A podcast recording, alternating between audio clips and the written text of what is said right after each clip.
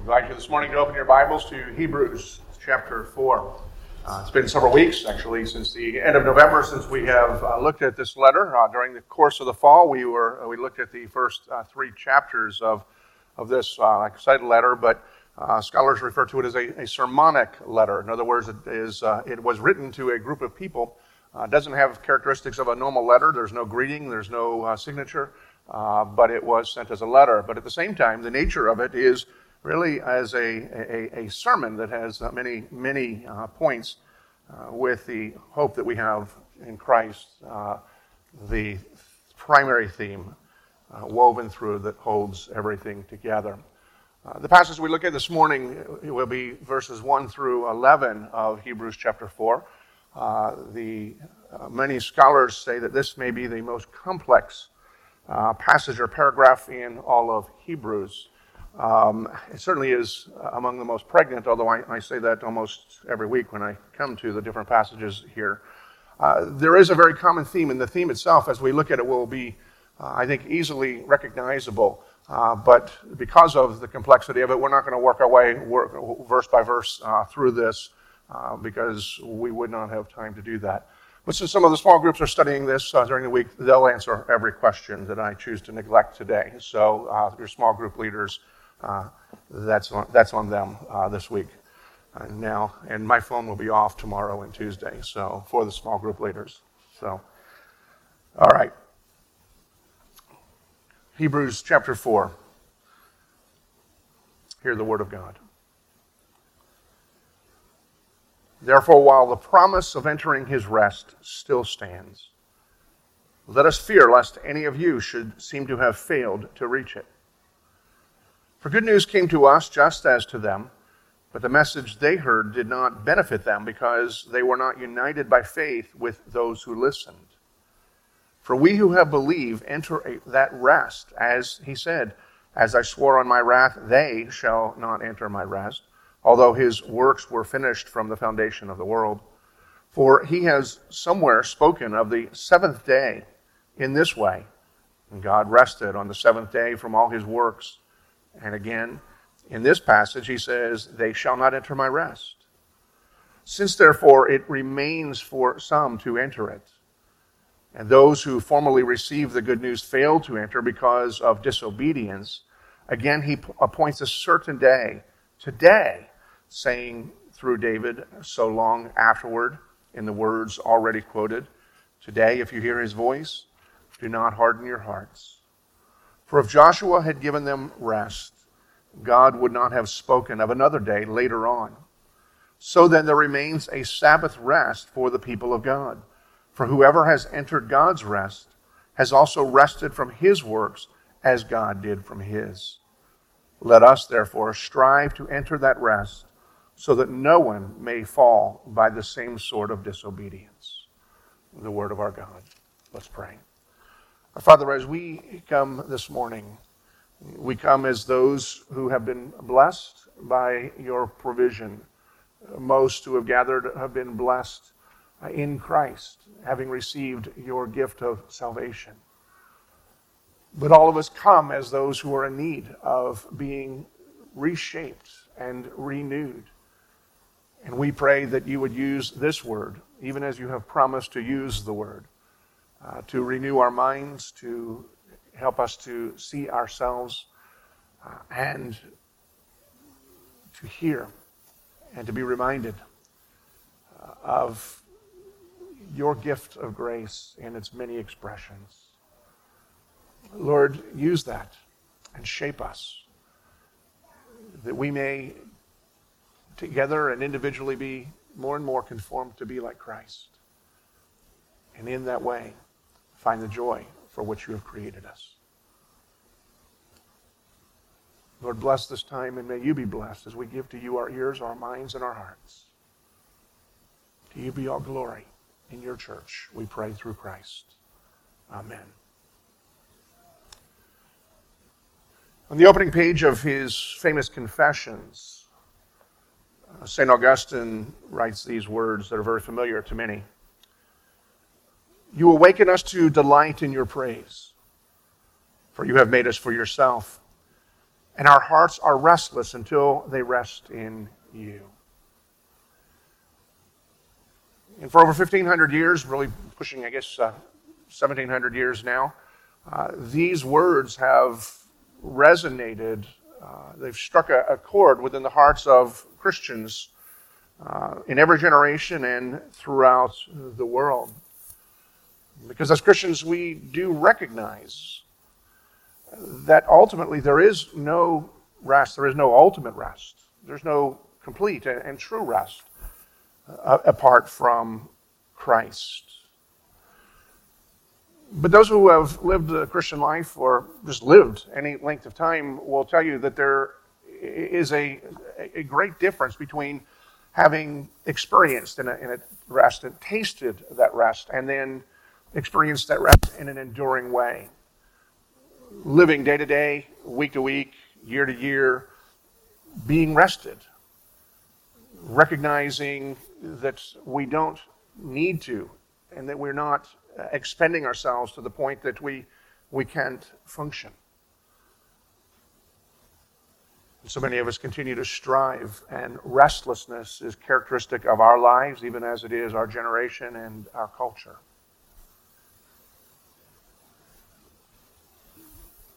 Those who understand that there is a, a difference between tasting rest or experiencing rest and enduring in rest are those for whom this portion of the letter was written. This was certainly the case for those who were the original recipients of, of, of this letter to the Hebrews. Uh, they were a people, uh, mostly scholars believe Jewish uh, believers, who had tasted God's grace, having grown up uh, with God's promises and understanding the nature of the covenant. God granted them that they would be able to believe that Jesus was that promised Messiah, they experienced that grace that, uh, that brought them into fellowship with God, and, and, they were living their lives for Him. Uh, they were growing in their understanding uh, of the Word, and for a time they seemed to be sailing along, and, and yet at the time that they were receiving this letter, they were no longer sailing, but they were trying to navigate uh, stormy seas. They had become the victims of rejection and persecution rejection not only from other family members who had not come to believe in Christ, which perhaps had been the case for them all along, uh, but now they had become uh, the objects of, of oppression for the official government, government leaders, the culture as a whole. They had turned their eyes on, on, on Christianity and these, this group of people in particular, and now they were experiencing difficulty, hardship, trials in every aspect of, of their lives. We're told that many of them were beginning to fall astray, and we see a hint of that uh, even throughout this letter. Part of the reason for this letter is to tell them to, to continue on, to encourage them to continue on. But many of the people began to wonder whether or not this, uh, this initial experience of, of, this peace and this theme of rest might not have been almost a, a cruel joke, a, a, a, hoax on them. Because while they began with joy and peace and able to rest. Now they were experiencing anything but hardship, difficulty, uh, and, and pain from a broken and hostile world. And so the writer of the Hebrews is writing to them. It's, it's to hearts that understand what it is to be restless that chapter 4 is addressed. And the writer is talking uh, about both the entering into the rest, the, the initial experience of it,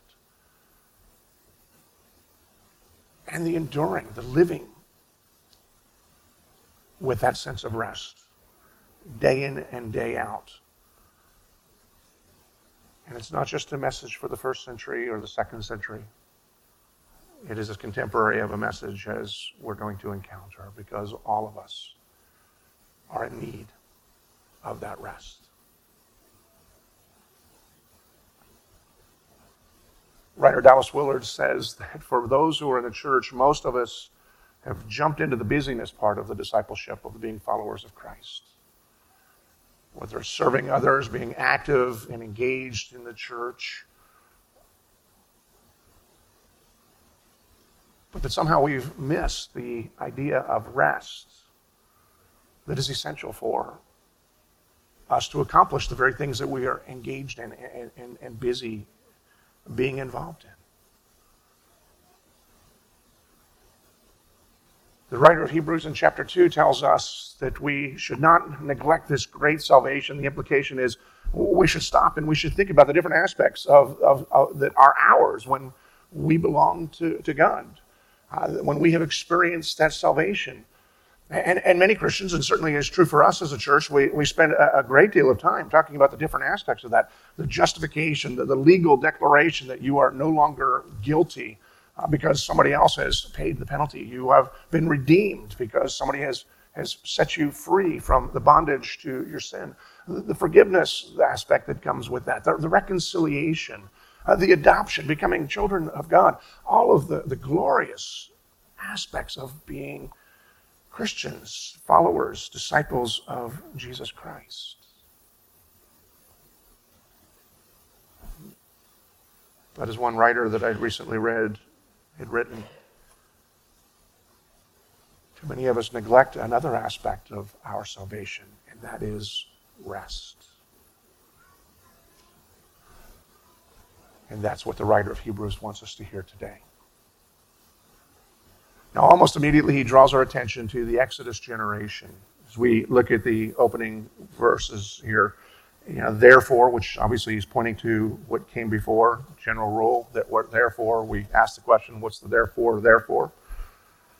Therefore, while promises of entering this rest still stands, let us um, fear lest any of you should seem to have failed to reach it. For good news came to us just as to them. Who are the them? And, and he's referring, and we see the evidence of that, to back to the, to the Exodus uh, generation. Good news came to us just as it came to them. They heard a message that didn't benefit them because they were not united in faith uh, for those who listened. And he, he's drawing our attention to this people that God had called, formed to be themselves, whose roots go all the way back to the covenant that he made with Abraham, the promise that he was going to have a people for himself.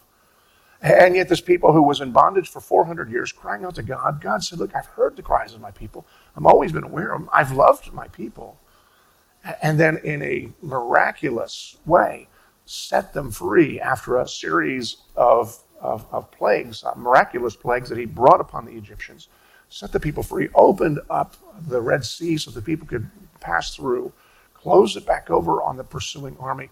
The provisions and the power of God were on full display for this group of people. And, and they were on their way to take possession of the promise that God had given all the way back with Abraham a land, a land that was promised to them, a land where he promised them peace and prosperity. And that's what they're alluding to here, because that group of people did not enter in. And this is because they didn't receive it with faith. Many of you know the story.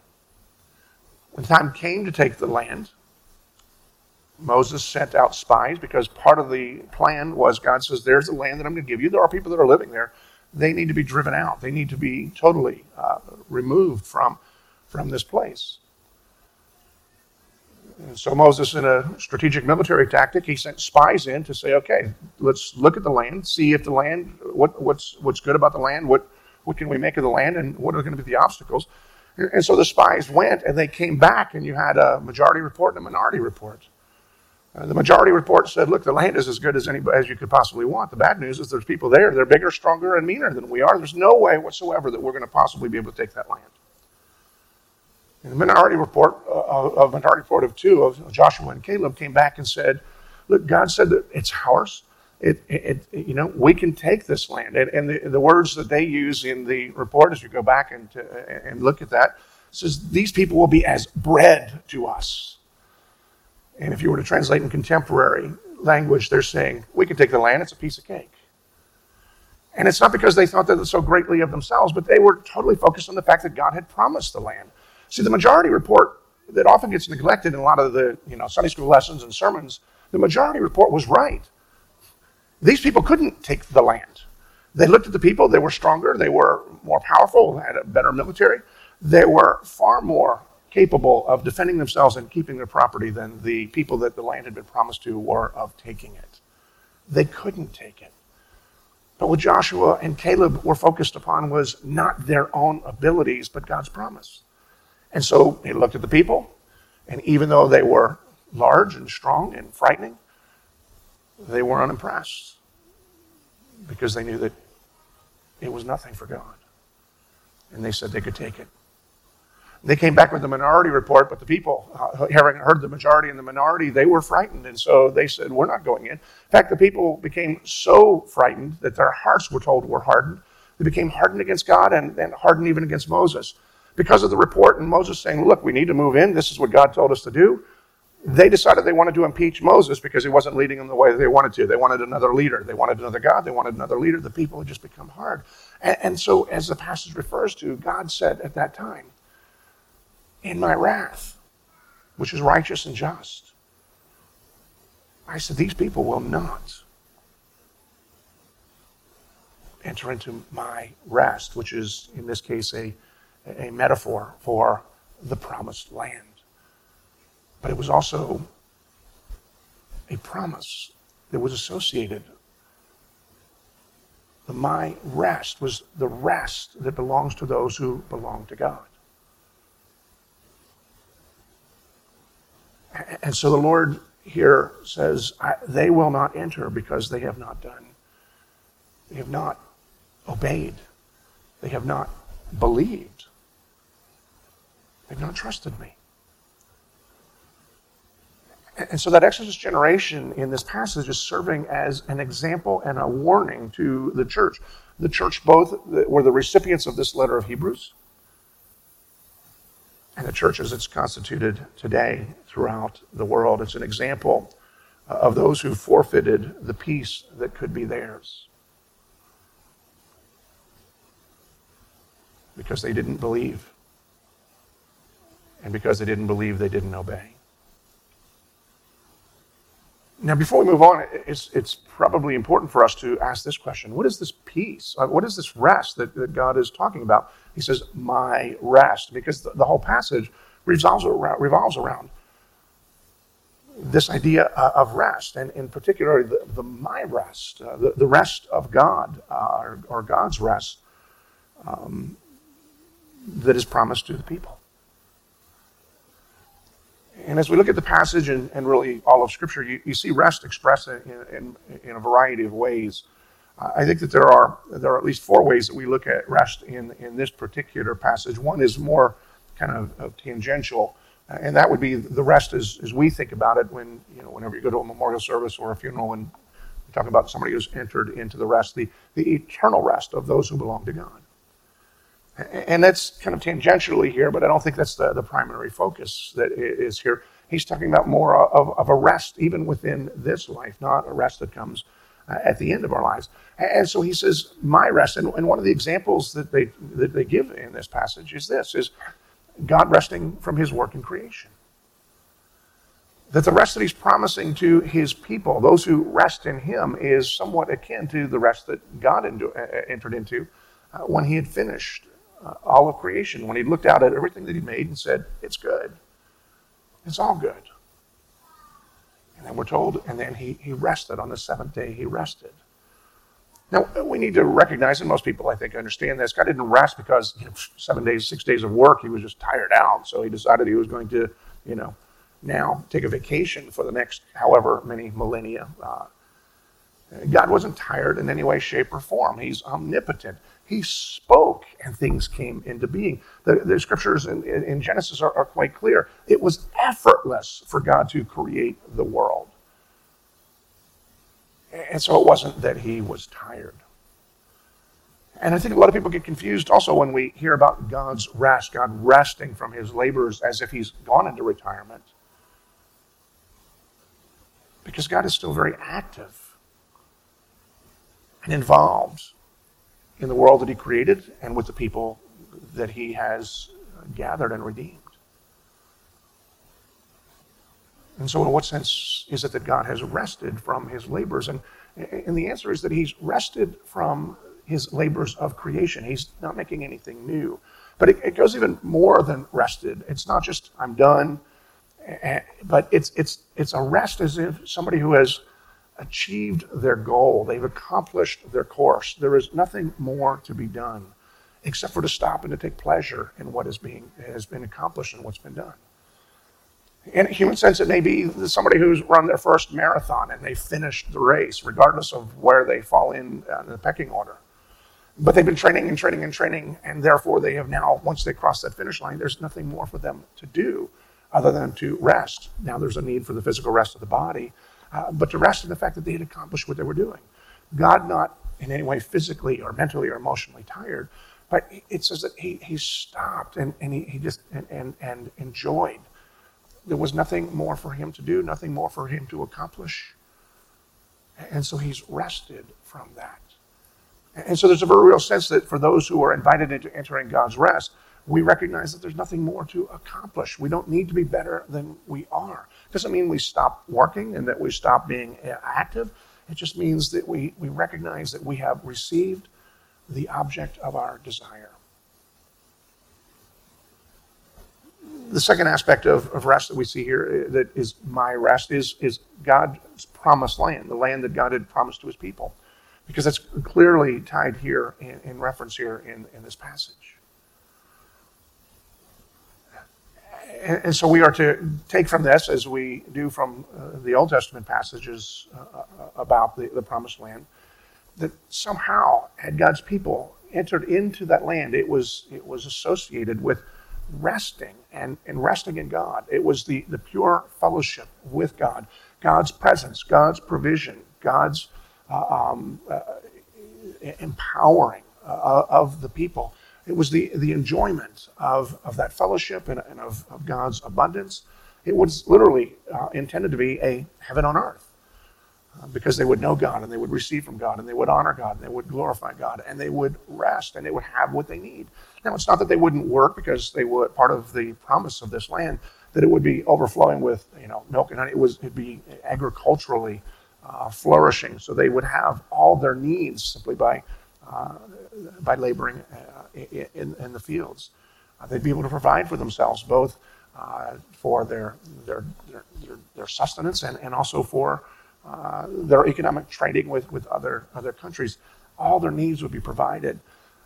And, and so they, they don't need to worry and be anxious about what would happen had they gone and taken this land the way that God had told them to do. And so the promised land, there's an association with that, with that fellowship with God and, and rest. But ultimately, we see in this passage is the, the spiritual rest. It is, it is really the same rest that Jesus was promising when he said, Come to me, all of you who are worn out, tired, or heavy laden, and I will give you rest. My yoke is easy, my burden is light.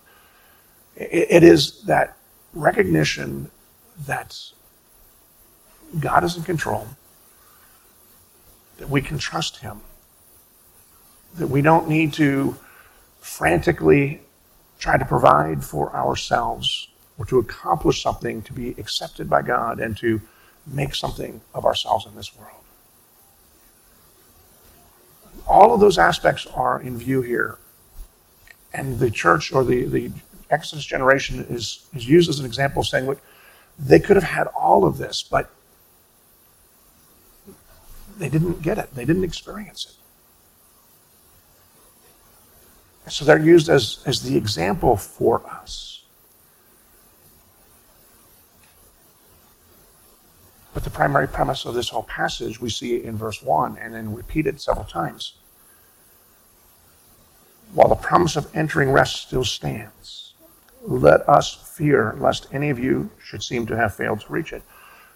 In other words, they're telling us this promise was not forfeited just because the first people that it was offered to uh, failed to take it. There's still a promise that is out there that God has given to his people to rest. And he's pointing to them and saying, look, we need to examine our own hearts and our, examine our own lives, recognize in what ways we are like them, and in what ways we should not be like them, in order for us to experience the rest that God promises. That's the whole idea behind the fear that he has in, in, in this verse. And over and over, and even in verse 11, as he summarizes the whole thing, he says, Let us therefore strive to enter that rest so that no one may fall short uh, because of some sort of disobedience. So that generation is not just a, a warning to us, but they, they become an example for us. And even in the middle of the passage, we're, we're told this Today, if you hear his voice, don't harden your hearts as they had done in the past. Let us, and uh, it's very clear that this passage is inviting us to experience something that every one of us wants. And that yet, what I suspect is so few of us have.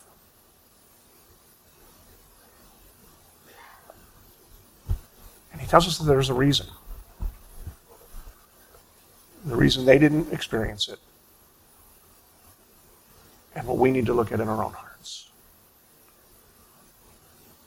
Because the reason they didn't experience it, we're told, is because they, even though they heard a promise of good news, they didn't receive that promise with faith.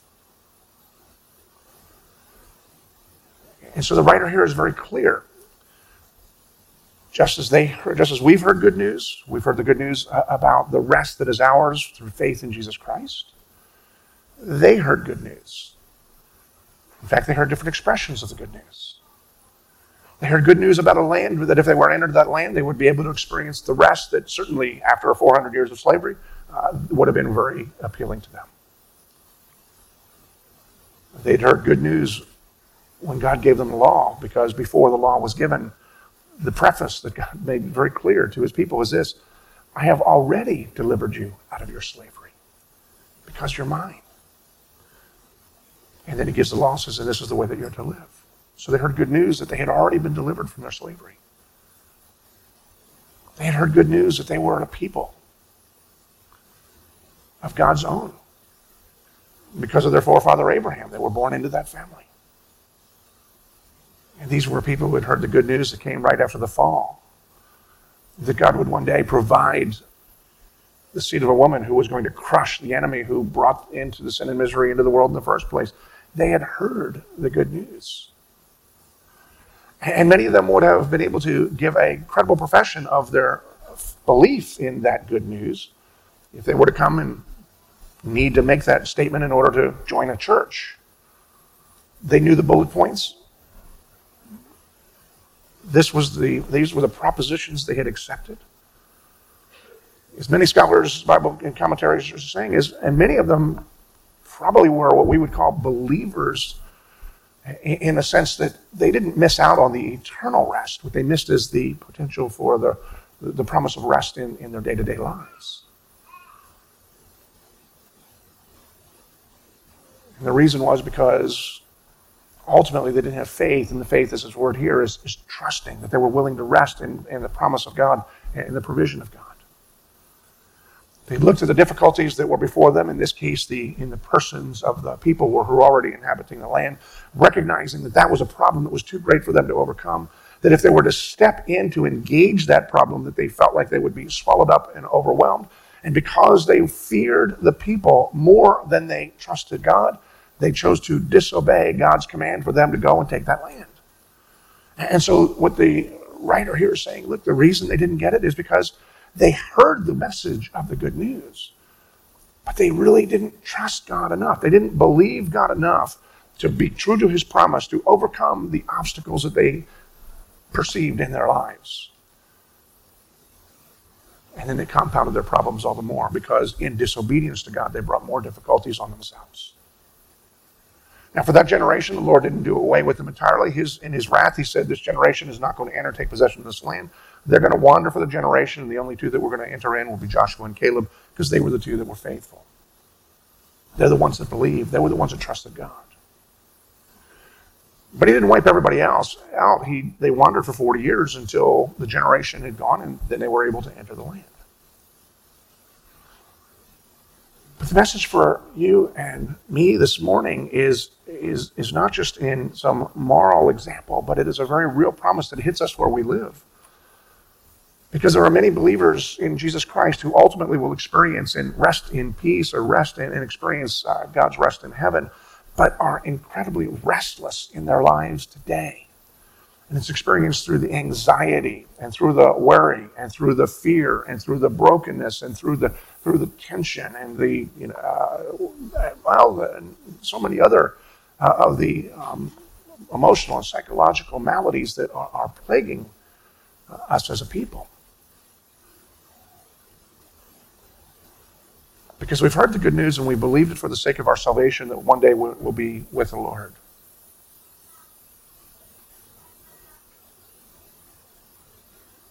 But when we are faced with certain realities of living in this broken world, we think that the promises of God are only for the future and not for the present.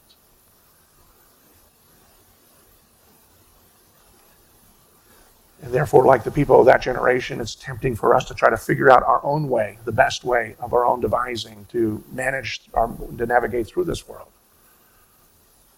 rather than simply trusting God and obeying God and living our lives in the way that He has called us to live. And just as it didn't work in that generation, it doesn't work for us either, which is why we have so many difficulties and hardships in our lives. It's not that there would be no hardships in living in the world, but the promise of the scriptures is that there's this peace that is greater than our circumstances. And many of us have tasted that, but we, we don't live there because we're far more aware, aware of the world than we are trusting of the promises of God. We use the phrases around here the difference between our confessional faith and our, our functional faith. In other words, we believe the good news as our doctrinal propositions, and, and we do believe them. But we don't necessarily tap into them day by day and moment by moment. As a result, we forfeit the rest that could be ours. How is it that we can experience this rest? Well, there may be a number of ways, but I want to just touch on a couple of them here this morning. One is that we enter into God's call for us to well, to live out a, a rhythm of grace, a rhythm of rest.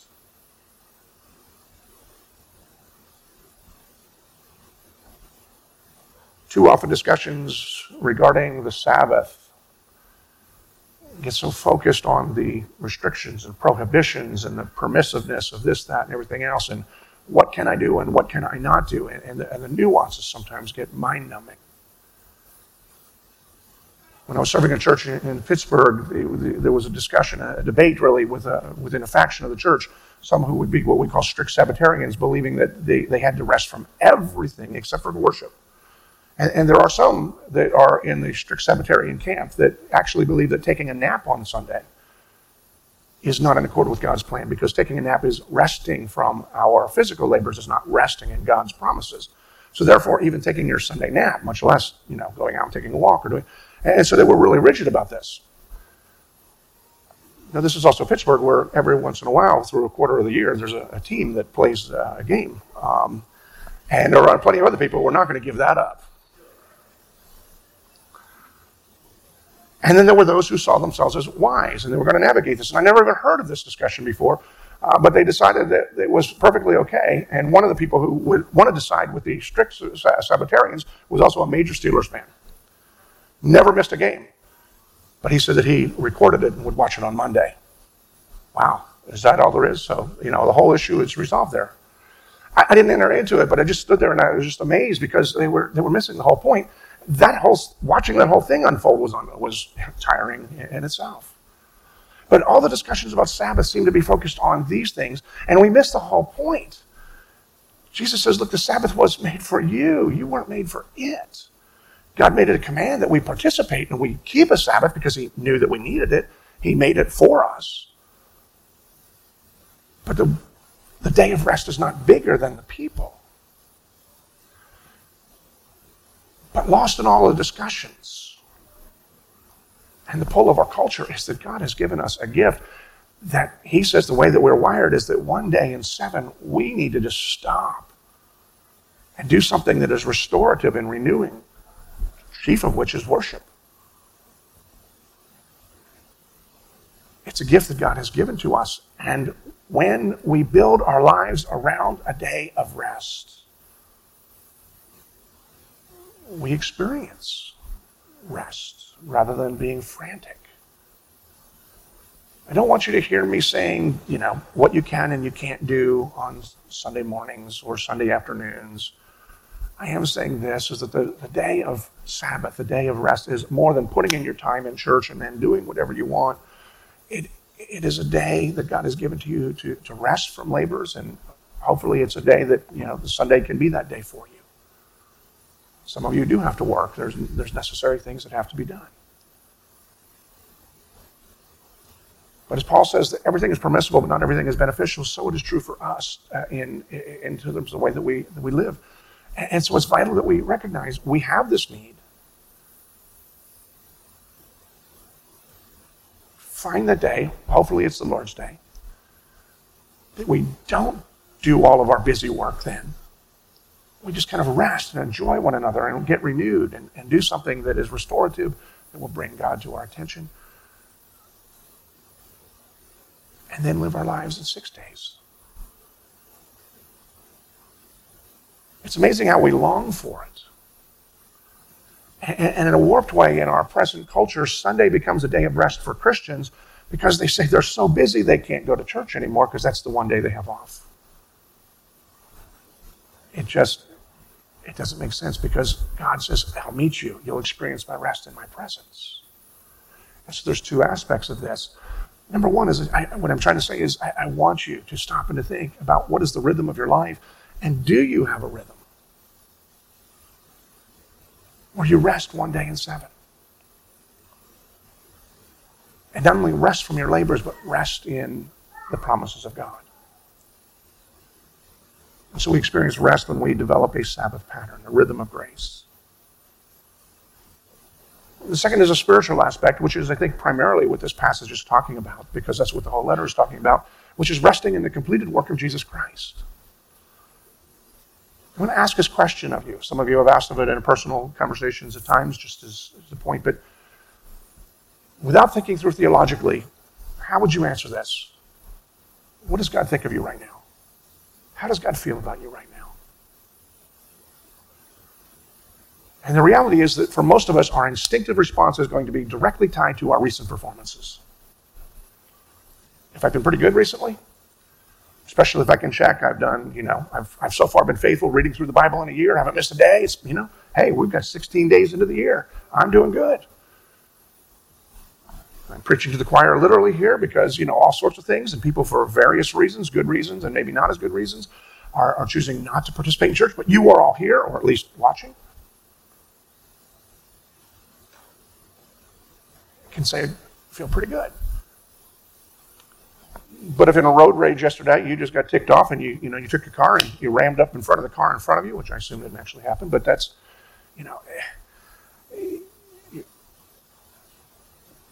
you're not going to be quite as confident because no matter what our theology says, our instinctive nature says, I am only as beloved by God as I am worthy of being loved. And the whole gospel is to say, no, no, no, no, no. God demonstrates his love in this that while you were his enemies, while you were still sinners, Christ died for you. And when he was finished on the cross, he said, It's finished, meaning the work has been completed. And those who believe, who trust, who rest in what Christ has done, not only are you saved and one day you go to heaven, But you will not perfect yourself. It's God who now is at work within you to grow in His grace. It's not that there's no things for us to do, but those are things that will bring us joy, bring God glory. We have already been reconciled. And so many of the reasons that we fail to experience rest, our hearts are so restless because we will not rest in what Christ has done. And even theologically, when we know that we ought to, that we were saved not because of anything we've done, so many of us feel this desire to, okay, I'm going to pay it back. I'm going to deserve what I got, even if I didn't earn it in the first place. And the imagery that writer Jerry Bridges says it's like being on a performance treadmill. You can go harder and harder and harder, work harder and harder all you want to, and you're going to get nowhere. But those who are willing to say and be amazed at the love of God in Christ, you will experience rest. And I think there's a final aspect that the writer of Hebrews, we talked about before the, the holidays, it's this. And it's akin to the people in the promised land. It's the recognition that there is within us sin that needs to be put to death, that needs to be driven out of our lives. And until sin is no longer ruling different aspects of our lives, we're going to feel uneasy. You see, in the promised land, the people were told to go drive out all the inhabitants because even the presence of just some would create a problem for the people that would rob them of their rest.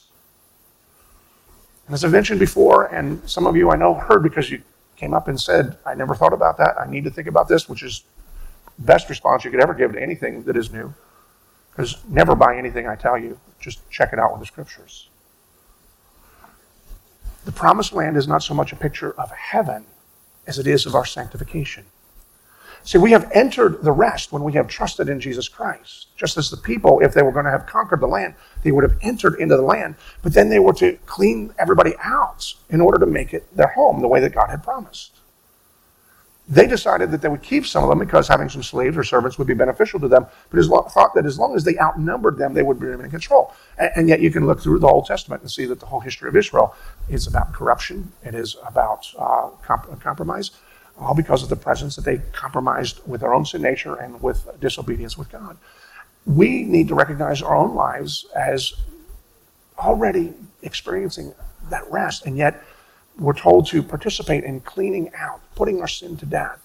Because even a little bit of sin that we allow stay, because no, it doesn't hurt anything, it might give us a little bit of pleasure, it's a, it's a release, whatever our justification is, it will grow and it will lead us in the way against what we want it will lead us away from truly having joy and rest and peace.